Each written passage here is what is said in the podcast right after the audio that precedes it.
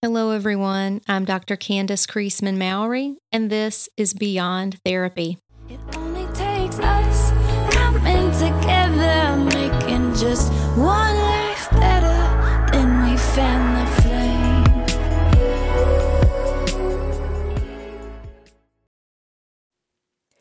Hello, and welcome back to episode three of Beyond Therapy. Today, we're focusing on medical and social perspectives on perinatal mood and anxiety disorders, and we're joined by psychiatric nurse practitioner Michelle Helms. Michelle has been a nurse for over 30 years. She was a women's health nurse practitioner working in obstetrics for almost 10 years prior to becoming a psychiatric nurse practitioner. She holds an additional certification for perinatal mental health through Postpartum Support International, and we'll talk a little bit about them in just a minute. She works as a psychiatric mental health nurse practitioner treating women's mood disorders across the lifespan, with a specialty focus on women's mood disorders during pregnancy and the postpartum period. Welcome. Thank you so much. I'm so happy to be here. What a cool combination of experience to have both the women's health and obstetrics and the psychiatric piece too. Yes. Thank you so much. Yeah. Um, and, and I think like one of the things that led me to this is just like working in OB. I would find so often that people would come in for their initial OB exam and they would say, Well, I stopped that medicine as soon as I found out, you know, or my grandma said I can't take that when I'm pregnant. So I, I stopped it, you know, that kind of stuff. Um, and then what also, what I would see is if somebody was on a medication that they wanted to continue on, a lot of times psychiatry would say, well, talk to your OB now because you're pregnant. And then the OB would say, well, talk to your psychiatrist now because you're pregnant. and then there was kind of like a real gap in care. And as an OB provider, I would feel comfortable maybe starting somebody on an SSRI, but I didn't feel comfortable bumping up the dose. Or if it wasn't working or they were having side effects, I really didn't know what to do. And so I found that there was just like a real gap in care for women who were pregnant or postpartum and um, breastfeeding, maybe, and having anxiety or depression. And um, a lot of times they didn't feel comfortable with medication um, and they didn't have anybody who was really advocating for them in their corner to say that it was okay. Did you find that your psychiatric training bridged that gap around perinatal mood disorders, or was there some additional knowledge base that really was the bridge between the obstetrics piece and the psychiatric piece?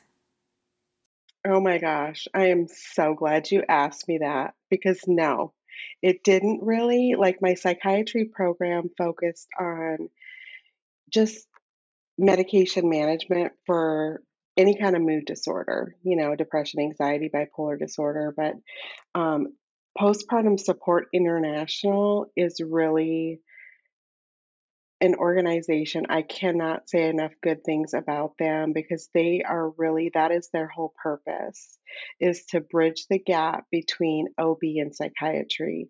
And I can say I learned so much in that three day training that I mean, I feel like I learned more in that training than I did in my whole psychiatry program as far as med management for mood and anxiety disorders during pregnancy. So, if anybody is interested in doing that, I mean, they do a three day cert, three day course, and then it comes with a lifetime certification after you take a, a test, um, and gives you like the PMHC behind your name. Um, but they they're an awesome organization and they have like a lot of um, groups in every state like around the country and it really connects you to a big network of people who are also doing the kind of work that I do.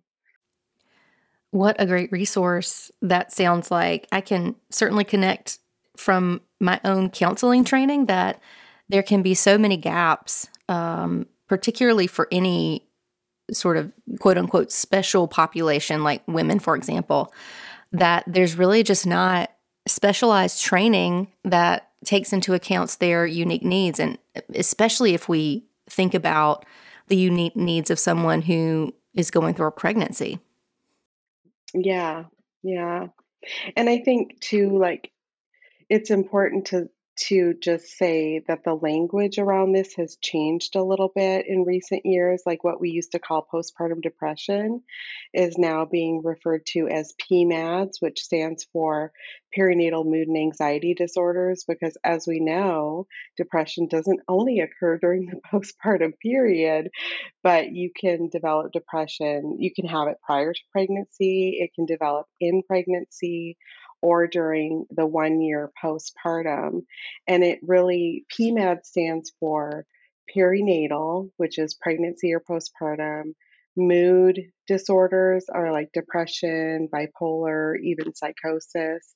Anxiety disorders are encompassing like that whole spectrum of generalized anxiety disorder, panic disorder, um, OCD, and even PTSD um, can occur like during pregnancy or postpartum.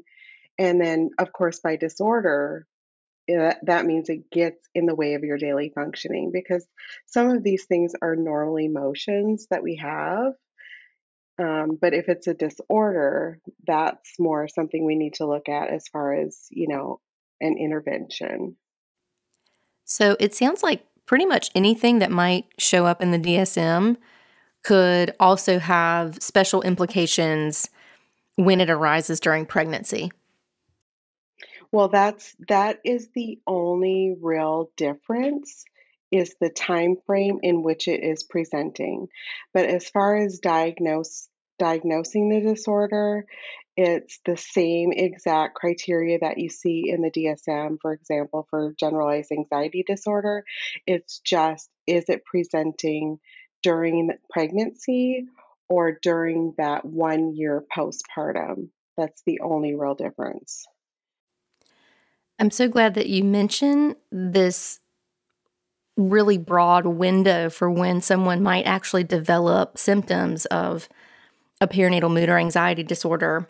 I know I at least had the conception ahead of when I actually developed postpartum depression. Uh, I had this understanding that if I were going to have symptoms, it was only going to happen in the first few weeks or months after I had the baby and only after. So I wasn't even looking for symptoms during my pregnancy. I wonder if educating folks about how big this window is, I wonder if that will actually help them to be open to conceptualizing some of their experiences as being related to a disorder as opposed to maybe being a function of them just not being a good parent, for example. Yeah. And I, I mean, I know like there's so much stigma around it too and just just mental health in general there's a lot of stigma and you know we always think that we should be able to mind over matter it no matter what it is if it's depression if it's anxiety and we feel like if if we're not able to mind over matter it, then there's something wrong with us. Like we're weak or, you know, we're we're not able to handle it like other people do. And I think also social media plays a lot into it too because so often I hear this from new moms all the time. Like they feel like they're the only ones struggling um, because they look on social media and all you see is, you know, pictures of people with their new baby and everybody's dressed to the nines and like, you know, everybody's happy and smiling. And so it's very easy to get the perception like everyone else is doing good and I'm the only one over here falling apart.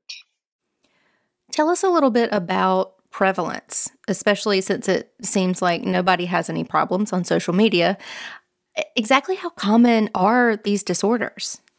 Um, the prevalence is actually perinatal mood and anxiety disorders are the most prevalent and underdiagnosed um, in pregnancy as far as a pregnancy complication. One in five to seven women, and actually one in 10 men can have postpartum depression. And I, I say that because when I first heard about that, I was like, men, what? They haven't been through it. They don't have these crazy hormone changes, you know. But a couple big studies came out um, on postpartum depression in men, and I'll, I'd like to talk about that too a little bit later. But um, about 400,000 infants a year are born to mothers that have depression, um, making it the most underdiagnosed obstetric complication in the US. And it can affect anybody. Like socioeconomic status does not is not protective. You know, and I think we've seen that like a couple celebrities have come out talking about their own experience with postpartum depression and that that's so good to see because I think it kind of normalizes it for other people. Um, Alanis Morissette is one of them. She's actually a big um, supporter of Postpartum Support International. Serena Williams has talked about her um, experience with postpartum depression. So that is always good to see because I think it helps us feel like maybe we're not alone. You know, and when we have these thoughts, we we feel very alone, especially if we can't talk about it or don't don't feel like it's it's okay to talk about. You know, it, one of the things that also contributes to is like the assumptions that we have about motherhood. We do so much to prepare for the baby. We get diapers, we get all the, you know, a swing and a bassinet, and we get all the stuff, but we don't do a lot to prepare ourselves emotionally because we think it's going to be be natural. You know, a lot of times people dream about being a mom from the time they're two years old. You know, we have our little babies and we push them around and we think like, oh, it's it's instinctual. We won't need to take a break because we're going to just be so in love with being a mom. And plus, the baby's going to sleep a lot. So, you know, we'll have plenty of time for ourselves. and it's going to be wonderful. And then when they don't necessarily have that experience, they feel like maybe maybe I'm not cut out for this. Maybe I'm not a good mom, you know? And then it contributes to that like negative self-talk and intrusive thoughts about um, their experience about motherhood. I think those statistics are just so staggering to me. You know, this one in five, one in seven women uh, being impacted by these disorders. I wonder if there is a systemic piece to how scary it may feel, to how unwilling we may be to talk about these symptoms. I'm thinking about how there is this underlying narrative in American culture, at least, that womanhood and motherhood are somewhat synonymous. So I can't really consider myself to be a good woman and deeper than that, a good person if I'm not mothering well or if I'm not loving every minute of it, as you mentioned. And you, it, it makes you question your identity, even because, like, you, a lot of times people identify as a woman, a mother, uh, you know, whatever they are in their job, if they work, um, and when they're they don't perceive their experience as being as them being good at that, whatever it is, then they start to question, like, well, who am I then? Like, maybe I'm not this person that I thought I was. That brings to mind a particular client I had who the only thing she had ever wanted her whole life was to be a mom. She had all kinds of trouble getting pregnant. So she ended up going the IVF route and I think having to do multiple rounds of that, even. So that was, of course, an emotional roller coaster. And then when she finally does have her beautiful, healthy baby that she had longed for, she was just hit in the face with a massive depressive episode. And that really just wrecked her understanding of herself as a woman, her understanding of herself as a mom. It really shifted the way she conceptualized her whole self. Yeah. And I'm glad that you brought that up too, because that is there are things that we see as as far as risk factors for developing a perinatal mood and anxiety disorder, and fertility challenges is one of them, as well as um, medical problems during pregnancy, like if you have gestational diabetes or you have like a complication, blood pressure problem, you have endocrine dysfunction like thyroid um, problems, as well as the ones we think about is like, you know, socioeconomic problems, inadequate support, um, interpersonal violence, financial stress. Like those are the ones we generally think about. But um, the medical the medical challenges also contribute to development of a perinatal mood and anxiety disorder. Also, um, if you've had a depression or an anxiety disorder prior to pregnancy, it also puts you at risk for postpartum depression or anxiety. And and really when they've looked at these when they've done studies looking at kind of what is the spectrum of these disorders, like the majority have been postpartum depression, but um, most of the time depression is comorbid with anxiety in these disorders. Like they said um, when they looked at the spectrum of the disorders 68% had unipolar depression but 66% of those also had an anxiety disorder that was comorbid with their depression.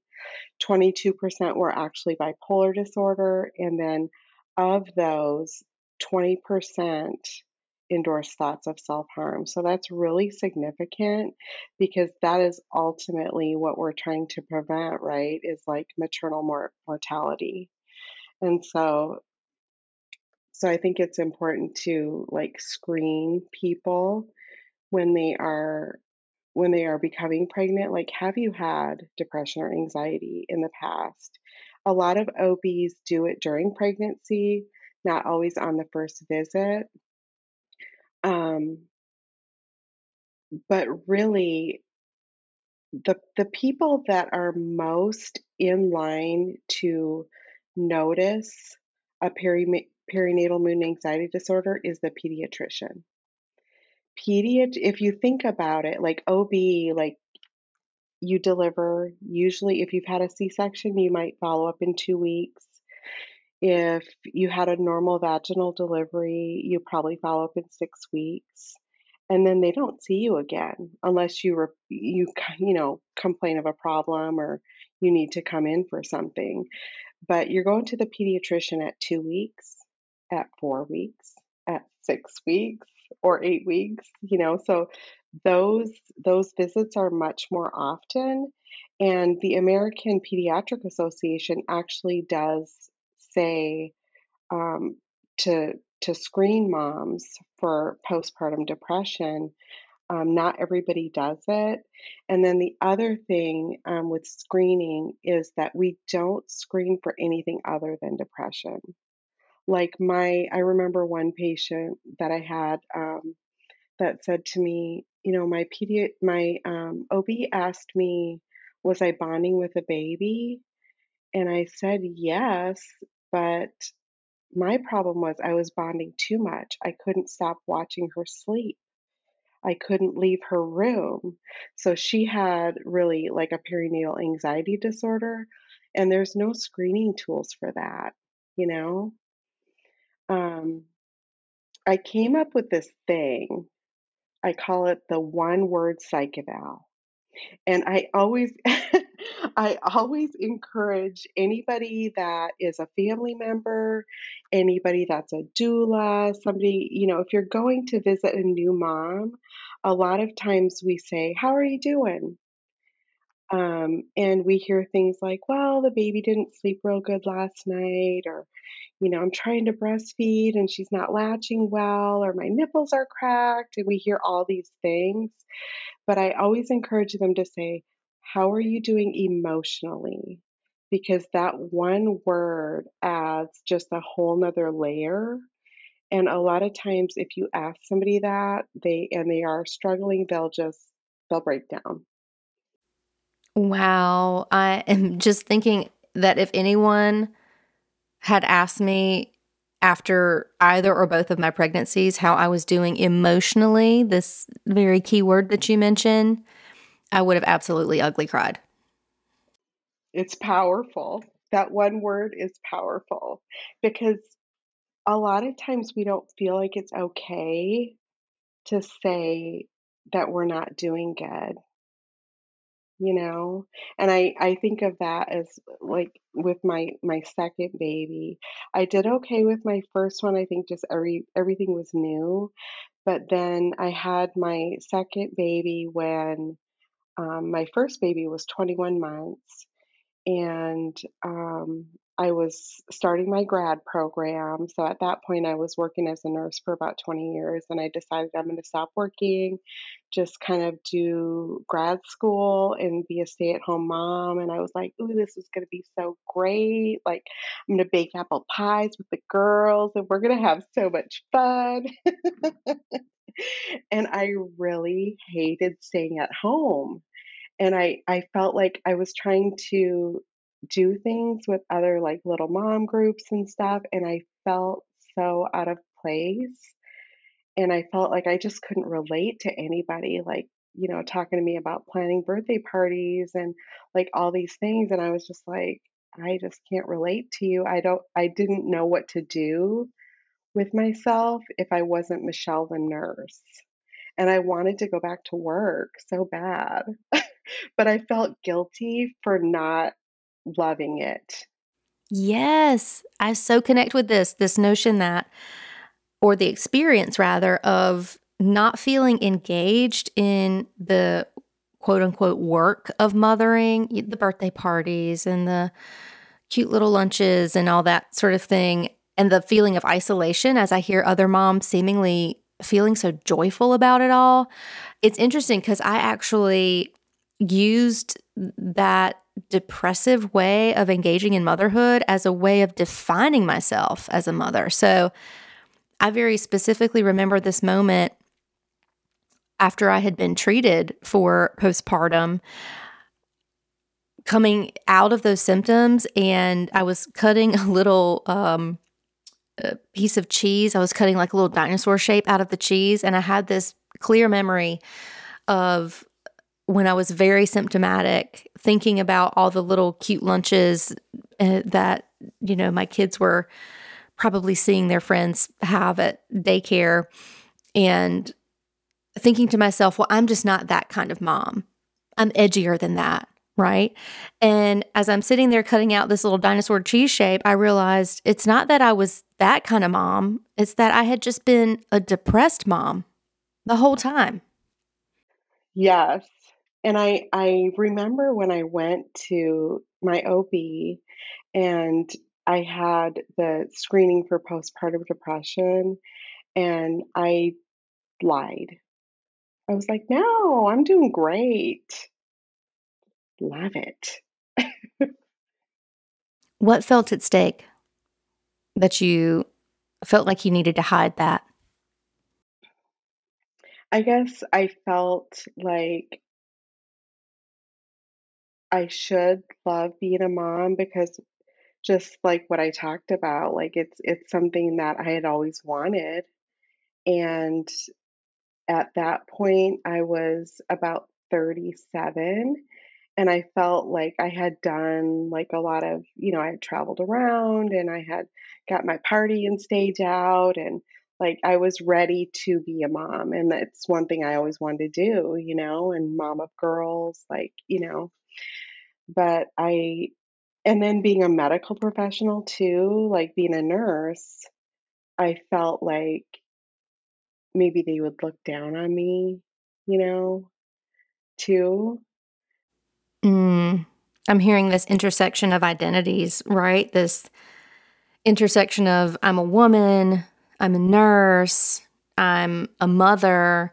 So all of these roles that have become synonymous with caregiving, right? So if I'm not loving every minute of being a mother, what does that say about me as someone who has spent a career in caregiving?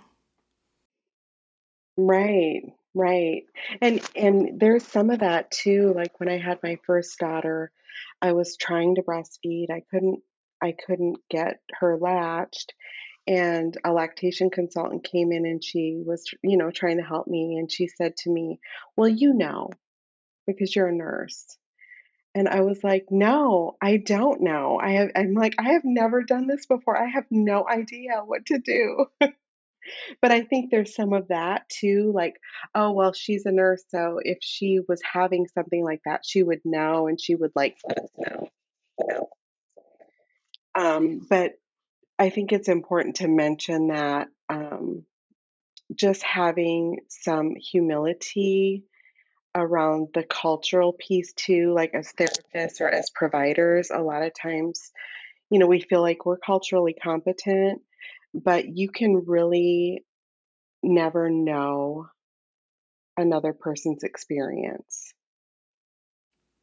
I'm so glad you mentioned the multicultural piece there because the thought I was having as you were describing the pediatrician as one of the people on the front lines for identifying when someone is potentially at risk or experiencing PMADS. I was thinking about for how many communities it would not feel safe to disclose symptoms like I'm not sleeping or I'm having intrusive thoughts of hurting myself or of hurting the baby. I think anyone would potentially be scared to admit to any of those things. But for moms of color, for example, who have historically terrible experiences with medical communities, how risky it would feel to acknowledge some of those really painful aspects of having any of these disorders. Absolutely. And that that does happen in a lot of cultures. You know, culture influences the way that we explain and report our symptoms of depression or anxiety.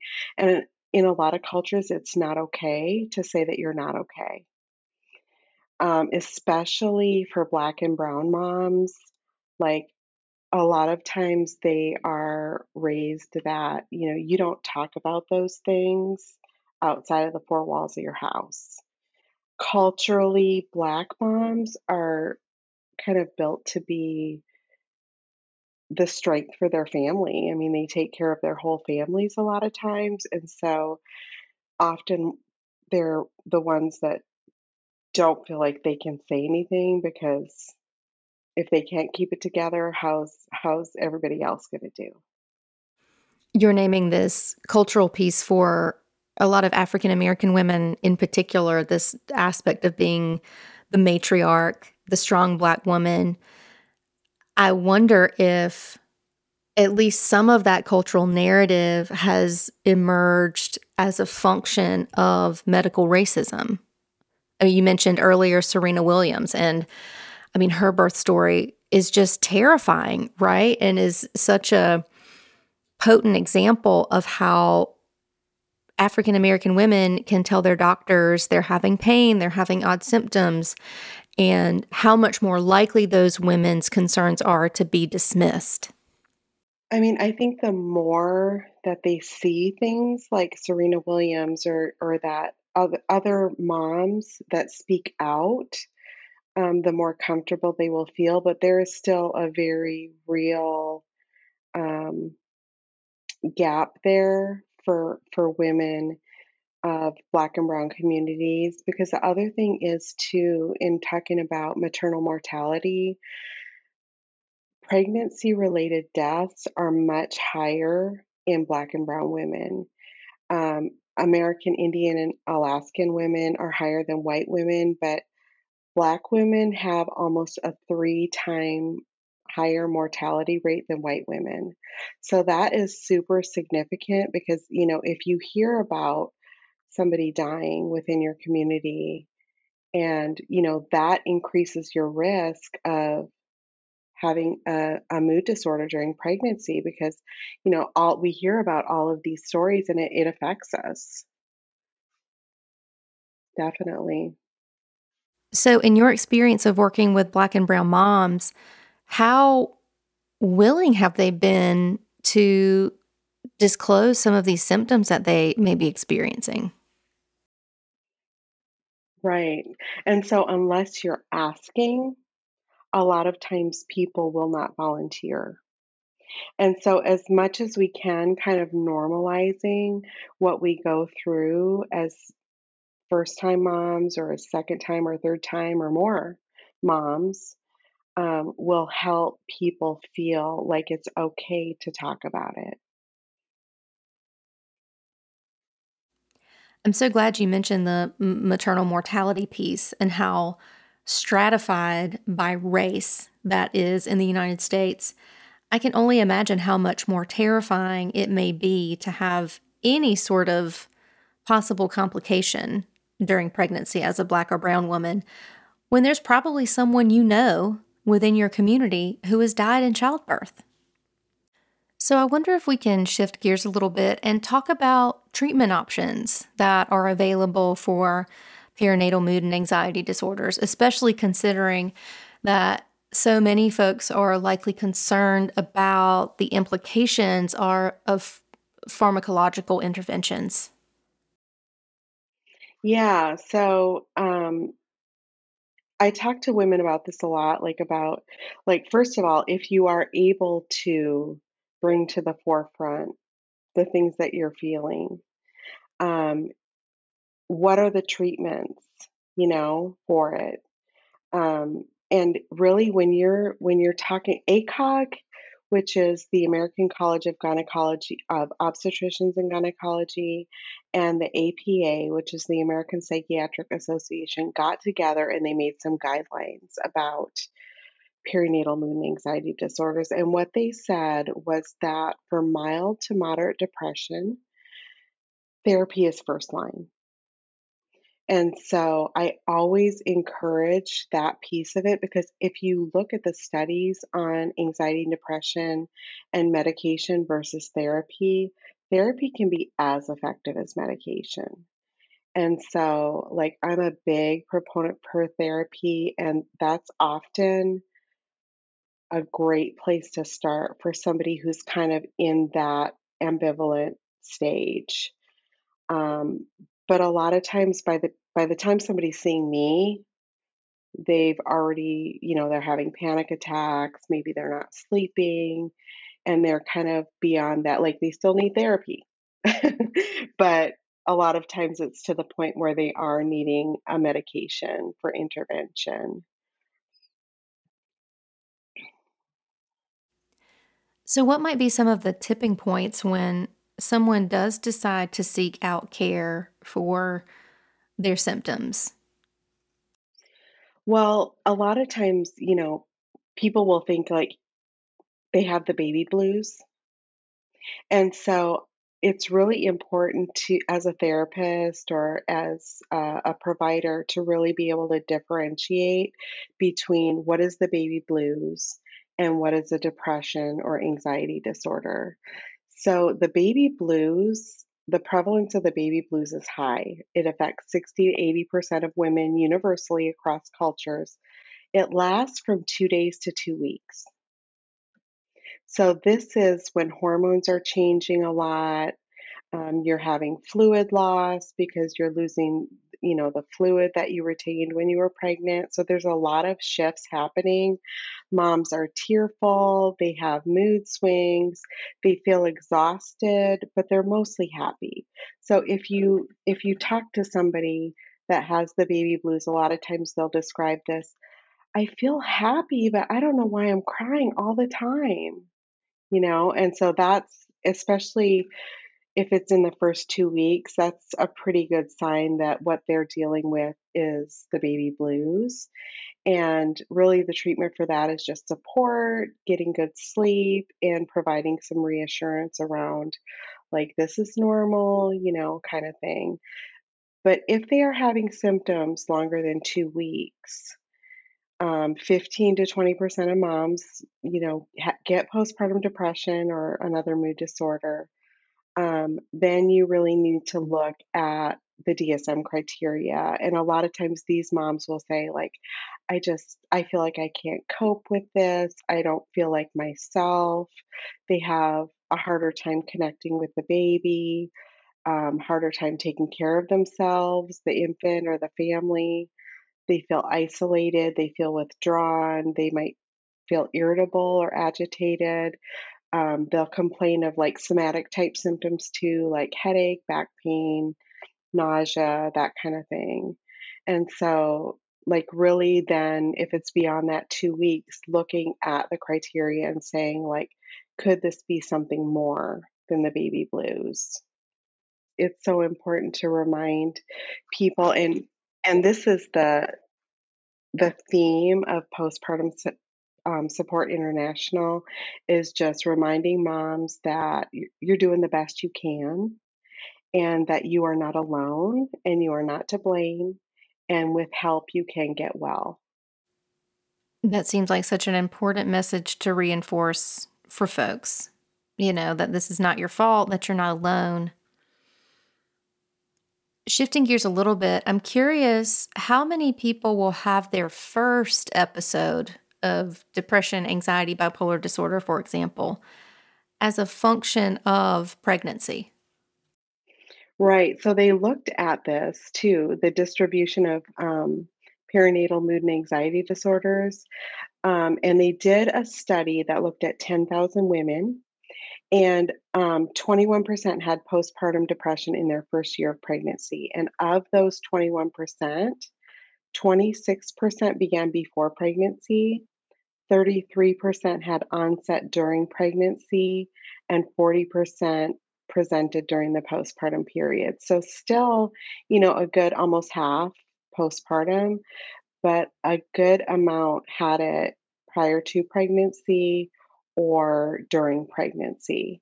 And and the other thing too I would like to say like about the LGBTQ community also like has a, a much higher risk of um, perinatal mood and anxiety disorders too as well as as dads like I talked about. So those are also risk factors for um, developing a perinatal mood and anxiety disorder.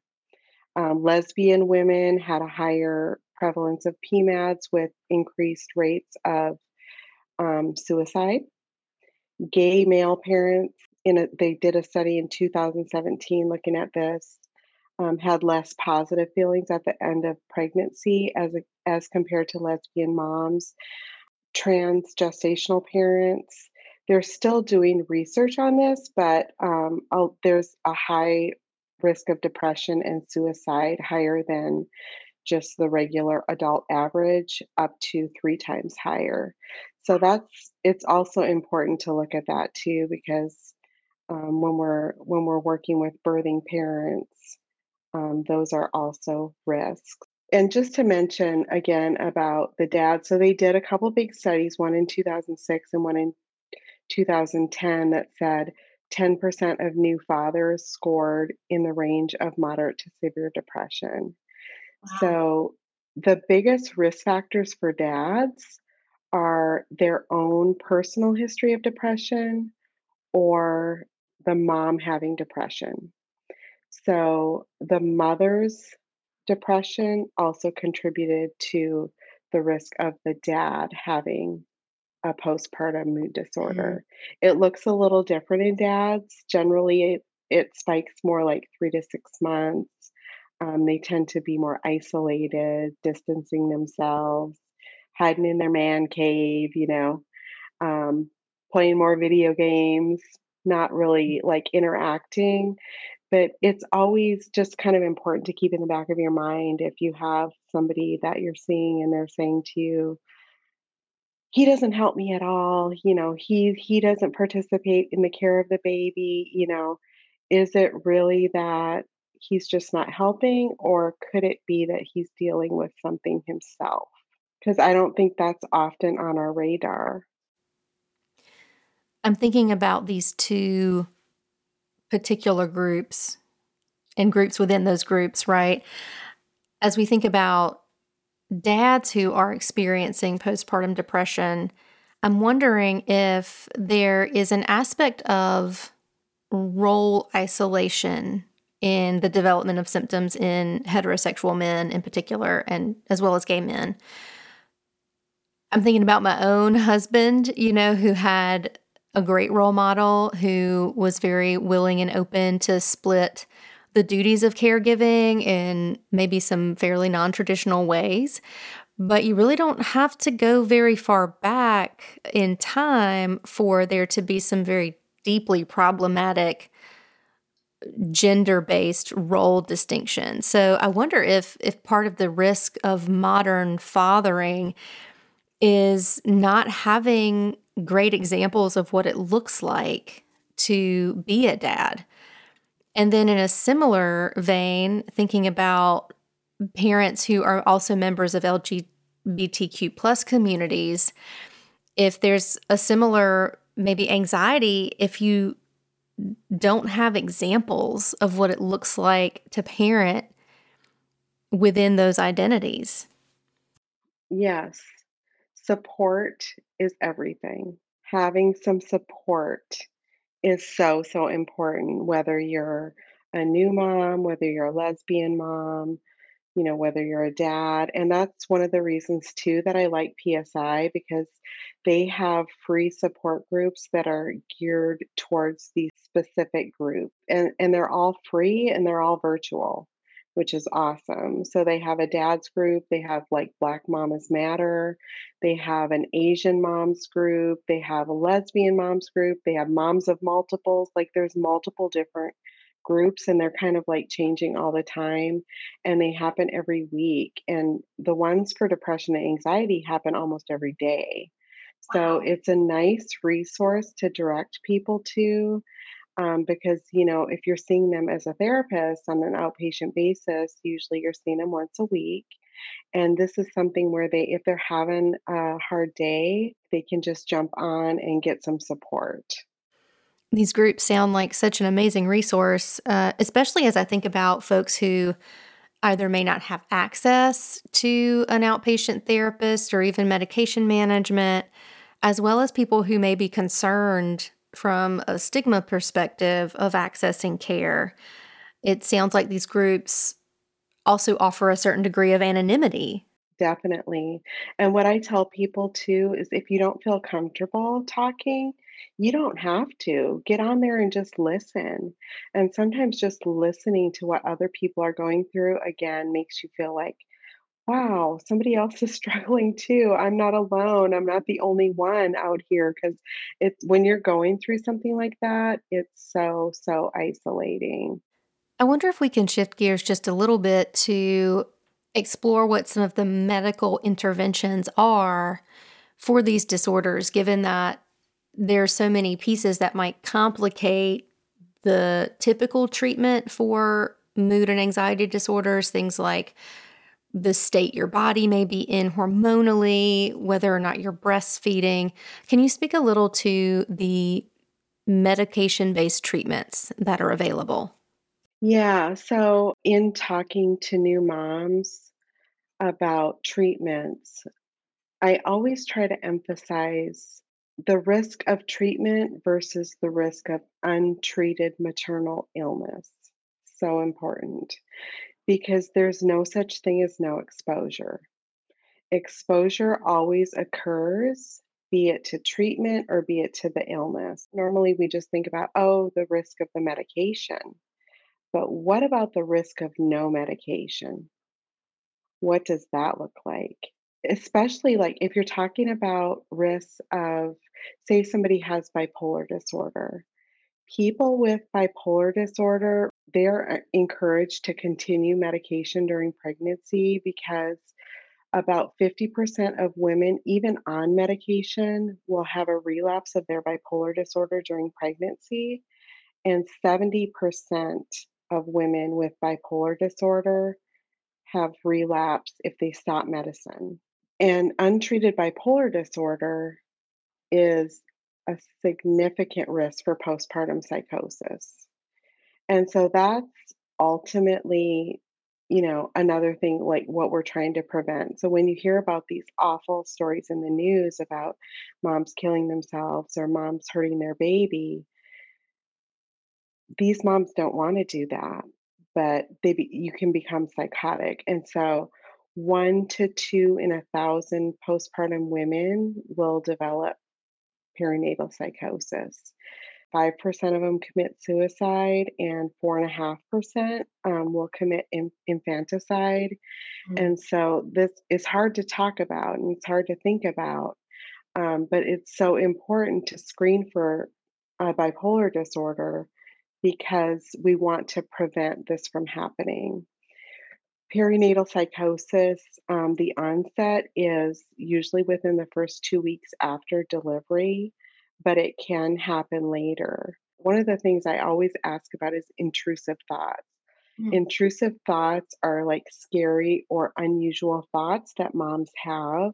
And a lot of times they don't mention it until you ask about it. So if you have a mom that has egocentric thoughts, meaning they bother, they're bothersome to her, that is more like a postpartum anxiety, a postpartum depression. Um, but if their thoughts are egodystonic, meaning they think they are reasonable and they feel that they need to act on them, then that is somebody that should really be assessed at a little bit higher level of care um, to make sure that they do not have a postpartum psychosis. It sounds like bipolar disorder is one of the biggest risk factors for developing that more severe postpartum psychosis.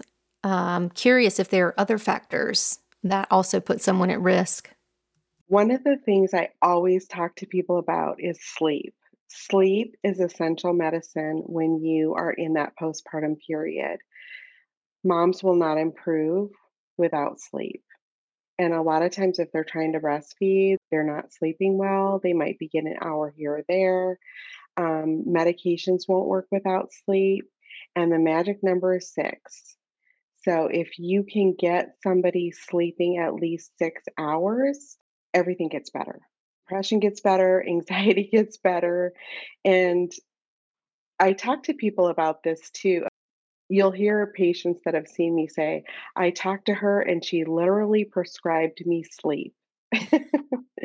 but there's there's actually four principles that I try to get across when I'm talking about this.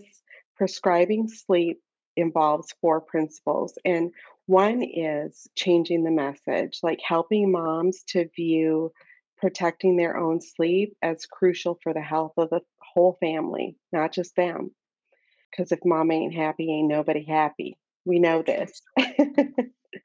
so that's one thing. And then consolidating their sleep. Larger blocks of sleep have a more powerful impact than smaller blocks of sleep. And so there's a lot of stress around breastfeeding. You know, oh, if they're not breastfeeding, they feel like they're not doing a good job as a mom. And I talk to people about this flexing the breast. Sometimes, if you are able to go longer periods at night sleeping, you can incorporate a little bit of additional pumping during the day to allow for gradual spacing of sleep at night. And then involving a second person to give like one bottle at night so that you can protect your sleep and you can get try to get that at least six hours. And however that looks, sometimes it's like taking shifts, other times it's like sleeping in separate rooms with earplugs for a period of time. Um, going to sleep earlier. If the baby's going to sleep at seven, you go to sleep at seven, and then you're the one up at one in the morning with the baby, you know, so that you can um, kind of get that six hours of sleep. Super, super important. You know, I meet with new moms and I tell them, like, my job is not to say, your anxiety or depression is not bad enough. You need you need to start with therapy. My job is not to say your depression or anxiety is severe and you need medication.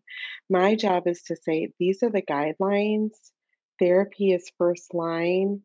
If it's severe or recurrent, you know, medication. If you are suicidal or psychotic, then it's hospital. But my job is just to say these are the risks of medication and these are the risks of not taking medication too. Because, like I said, we don't always think about that as being a risk. I love this concept of there's no such thing as no exposure. That is something that I had really never thought about.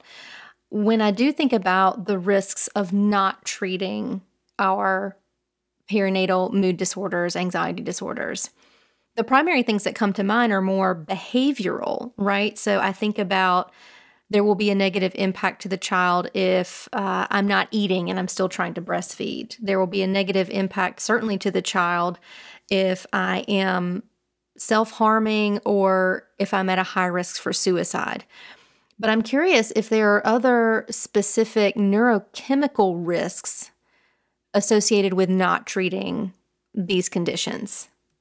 I I am so glad you asked that because I get very very excited. They're actually doing functional MRIs looking at the baby's brain in utero, basically like a video MRI looking at the brain and the neural connectivity.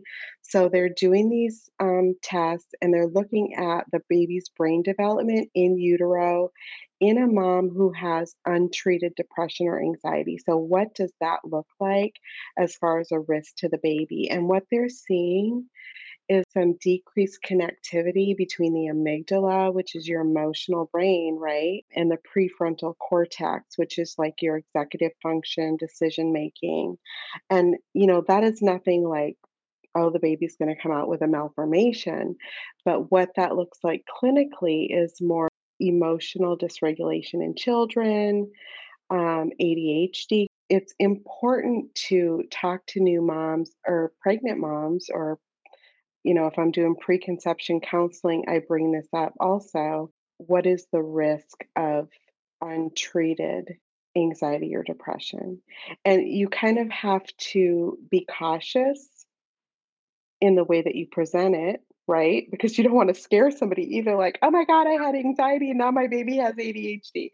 That is not where we're trying to go with this.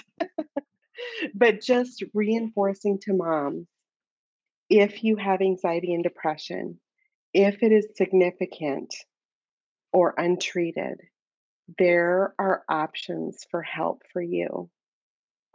And if your anxiety and depression is severe, sometimes a medication is warranted. And sometimes being on medication is the safer option. We don't think about that though. I'm wondering if that focus on the medicine is the only thing that could be harmful potentially.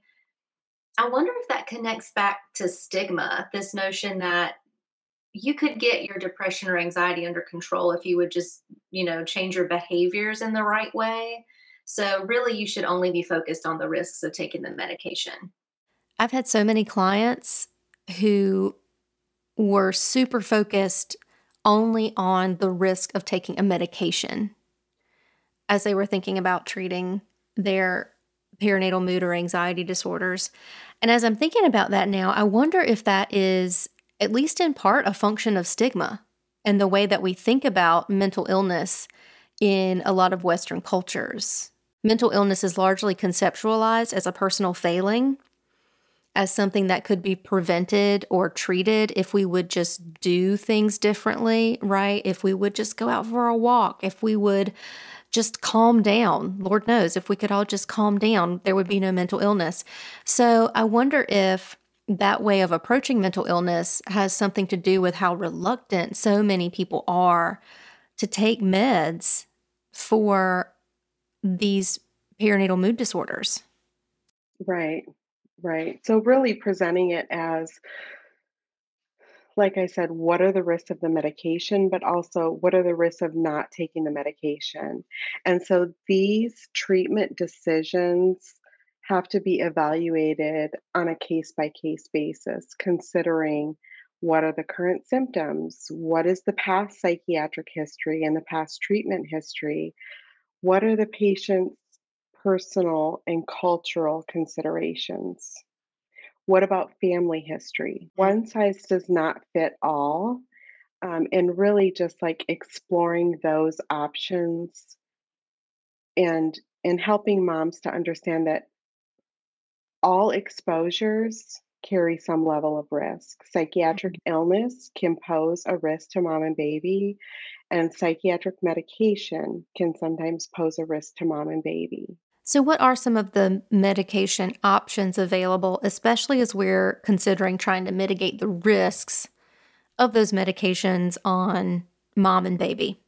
So, there's not one single medication that is necessarily safest or best for use during pregnancy. But we do know that 13% of women ages 12 and over have been on an antidepressant at some point in their life.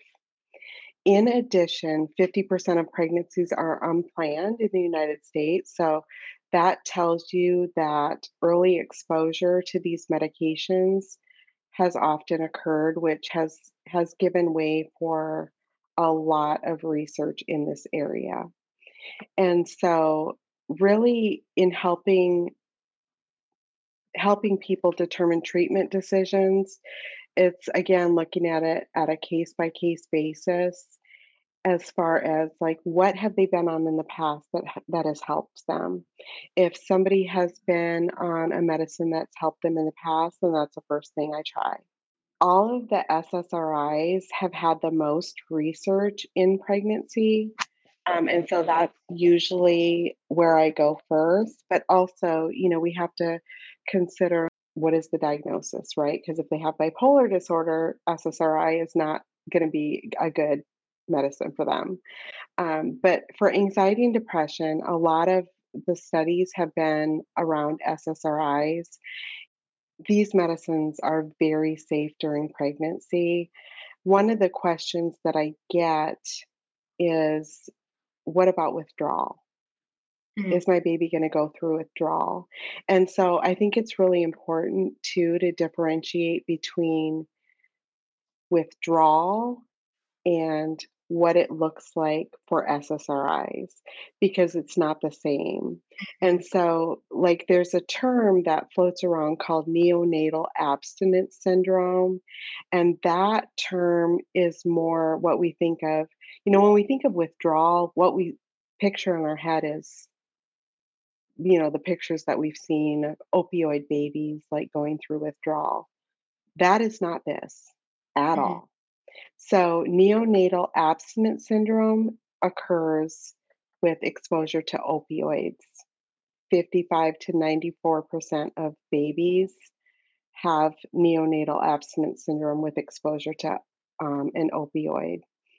Um, the withdrawal that happens with antidepressants is called poor neonatal adaptation syndrome. So, this is NAS, which is neonatal abstinence syndrome, versus PNAS, which is poor neonatal adaptation syndrome. So the two kind of get confused sometimes, even in the medical realm, but it's two completely different syndromes. So, poor neonatal adaptation syndrome happens to about 30% of babies. Not every every baby experiences it um, but it can happen. It lasts between two and 14 days. And really, what it looks like is a little bit of irritability, crying, maybe difficulty with latch. So, what I what I tell moms is like your baby might cry in the first two weeks. but the other thing too is that with SSRIs, if you're breastfeeding, then the baby sort of gets like a slow taper. Those symptoms are much milder. So I think if you if you really phrase it like that, there's a little bit more comfortability mm-hmm. around taking a medication during pregnancy and during breastfeeding.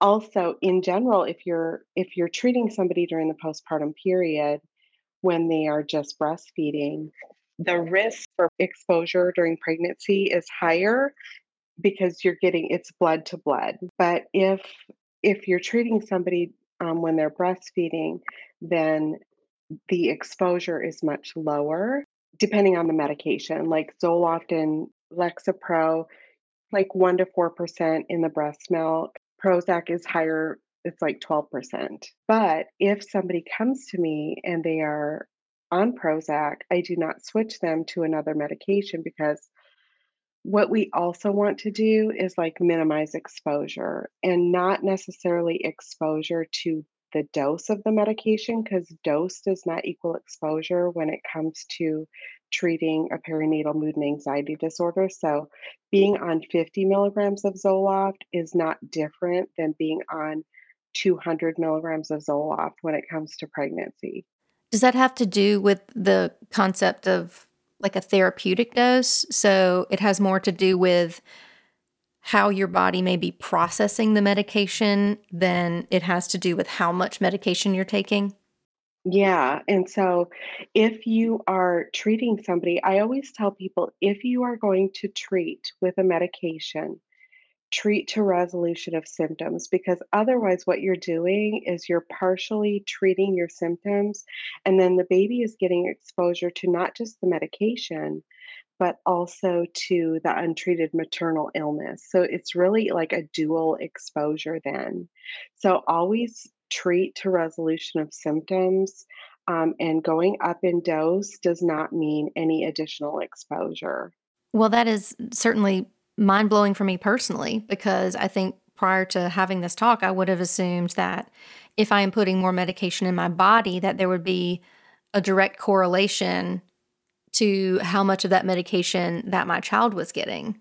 So I'd probably be reluctant to up my dose, even if I were still having symptoms. So this feels really critical for clients and patients to be aware of. Right.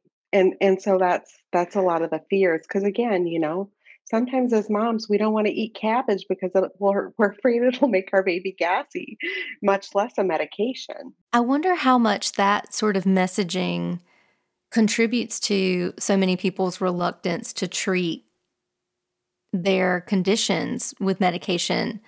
Like you mentioned, not wanting to eat too much cabbage. I think about all of the instructions and all of the responsibility that I feel like I carried when I was pregnant. It, there was no simple decision. Everything felt high stakes, whether it was what I was eating, whether it was whether I was sleeping on my side or on my back or what have you. So I wonder if we carry that into our treatment decisions and maybe assume risks are significantly greater than they actually are when it comes to medication. Exactly. Well, I wonder if we can shift gears again and explore some of the ways that non medical providers, so counselors and therapists, how they can best support folks who are maybe recently diagnosed or potentially qualifying for a diagnosis of some of these pregnancy related conditions? First thing is just reducing the stigma surrounding all of these things and normalizing the feelings that we go through as as new mothers. Um, and I think a lot of therapists are so good at doing this, but also just having some knowledge around um, what I talked about as far as treatment options. Because even as an OB provider, I was not super comfortable with prescribing a medication. And so, only if it was really, really bad. Mm-hmm.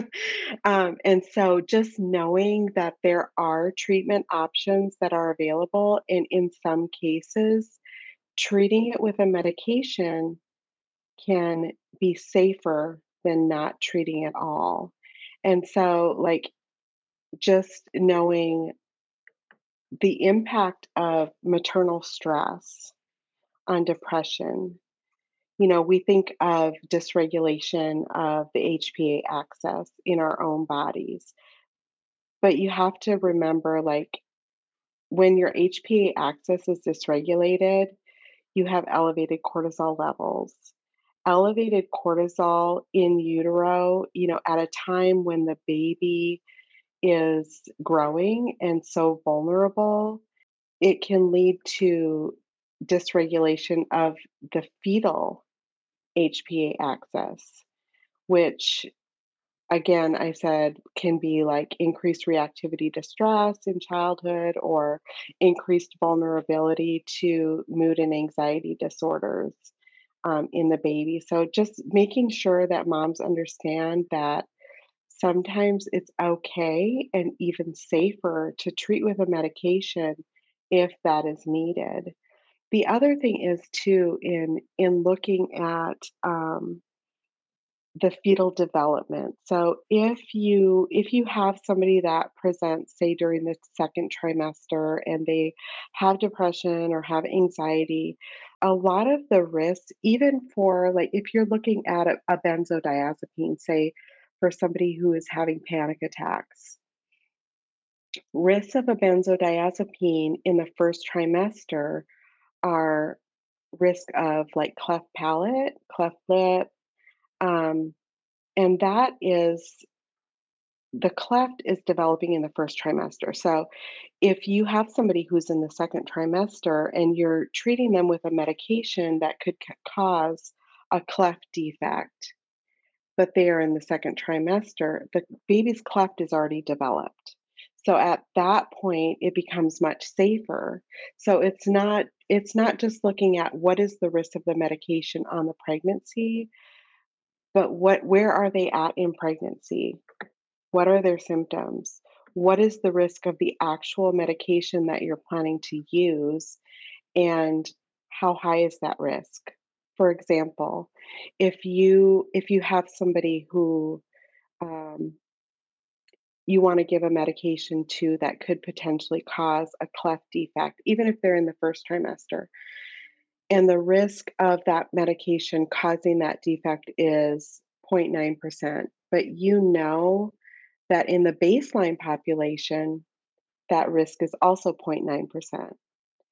Then is that a really a risk of the medication if it's also seen in the baseline population? So, really comparing what is the risk of the medication to what is the risk in the baseline population because sometimes you know we think of it as the risk of the medication but also looking at what is the risk if you if you're not on medication if you've never been on medication and so they've looked at this some with with like lithium lithium historically has been um, linked with a risk of Ebstein's anomaly which is a pretty serious heart defect. Um, so historically like lithium has not been used in pregnancy but really some of the newer research that has come out um, and they've done like meta-analysis looking at the data over like long periods, um, the risk of uh, Ebstein's anomaly in the baseline population is two in 2000, and in somebody taking lithium is three in 2000.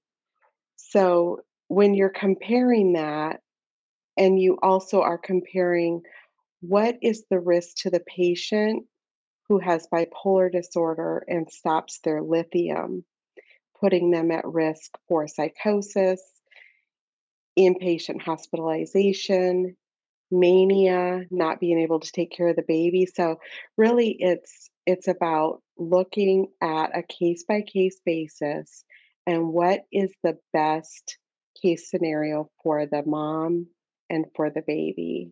And so like the golden rules that I kind of use are to keep it simple when prescribing medications. Like monotherapy is best if you can do it and don't change what's working. And I do see this happening. Like people, even OBs, sometimes will switch somebody off a medication that's been working for them and say, like, you know, go on Zoloft because that's the safest one. Um, and just like kind of keeping in mind that all exposures carry some level of risk, including PMADs and medication, and just kind of looking at the risk versus benefit of relapse of your mood disorder as well as what are the risks of the medication you know and, and if we if we look at the baseline population, like we know that two to four percent of all pregnancies, medication or no no medication, have a baby with a birth defect. And so, what is that in comparison to the medication that we are prescribing, as well as the timing of when we're prescribing it? So, there's a lot more that goes into it than just, oh, you can't take that when you're pregnant, or you can take that when you're pregnant. what you're describing here connects so directly to what is a personal soapbox of mine related to counselor education, which is just how important it is for providers to be able to communicate research findings effectively to clients. And I think a, a lot of counselors maybe go into their master's programs knowing they have to take that research class, but really just wanting to get it over with, and then not wanting to have much to do with research beyond that point. And what you're describing here, as you mentioned, the risk for cleft palate, right? If someone is taking a benzo in the first trimester, how that risk is not necessarily impactfully greater than the risk to a general population. I think uh, when we read things in the news and it says, you know, there's a significantly greater risk for cleft palate, really being able to help clients understand that a statistically significant difference really only means that the shift in risk is not likely due to chance. It doesn't mean that the risk has gone up significantly. Right. Um, one resource that I can tell you that I use a lot is Women's Mental Health org. It's actually the group out of Mass General, Massachusetts General Hospital um, in Boston. And they are the ones that do a lot of the research on medications in pregnancy. They do uh, like a consensus of studies and, and break it down in very easy to digest terms.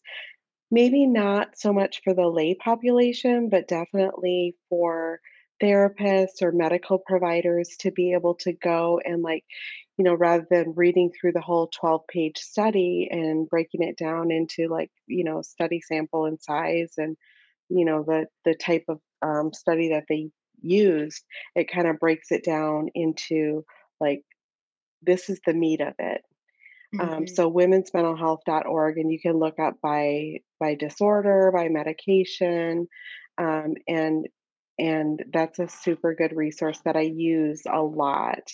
As you're describing how really complicated the intersection is between understanding psychiatric meds, but also understanding fetal development, I'm connecting with how critical it could be for someone to get the right care to see someone who has this perinatal certification or specialization. I'm just thinking about how many psych providers, you know, haven't thought about fetal development since 1984 when they were in year two of med school.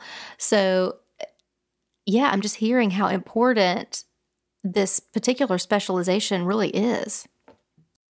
Exactly. And just and looking at the the baby's brain in utero in moms who have had uncontrolled depression. And some of the things that they saw was like cortical thinning in the prefrontal cortex or decreased connectivity between the amygdala and the prefrontal cortex, larger amygdala volume.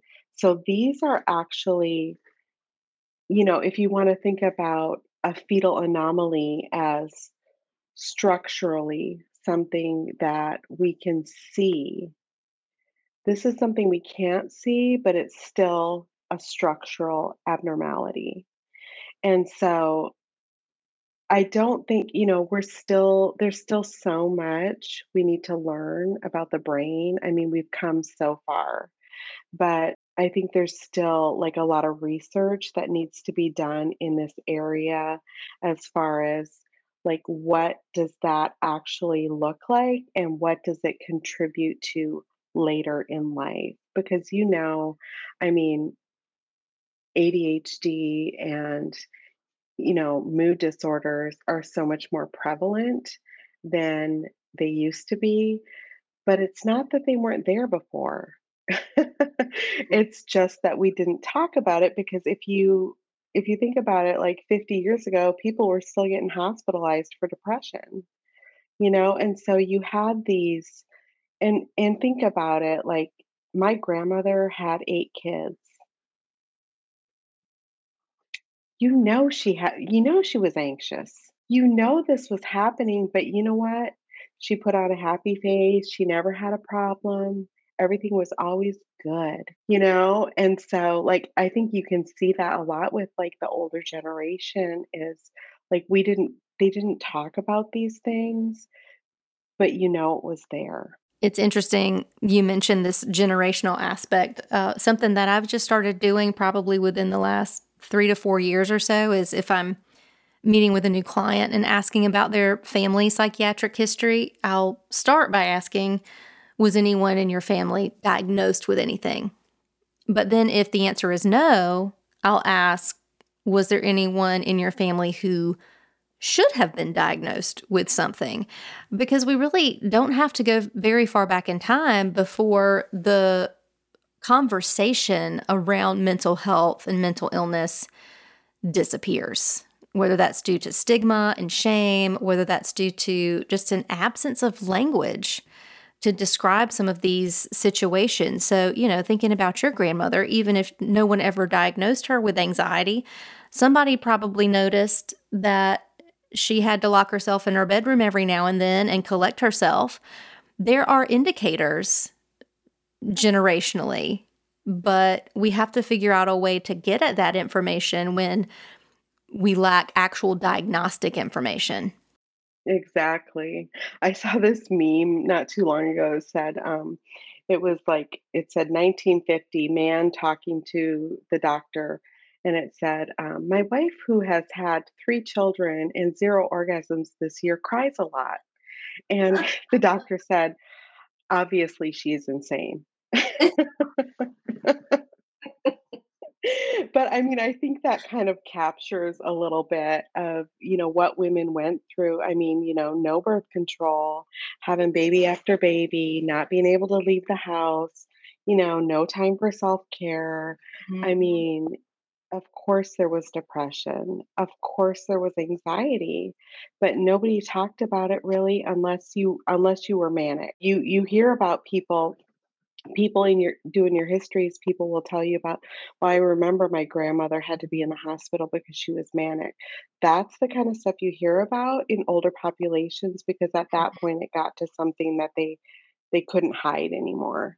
Which then also perpetuates the narrative that it's if you're going to have a perinatal mood or anxiety disorder, that it's going to be huge. It's going to be super disruptive and you're going to be detached from reality. It's sort of mania or you're fine.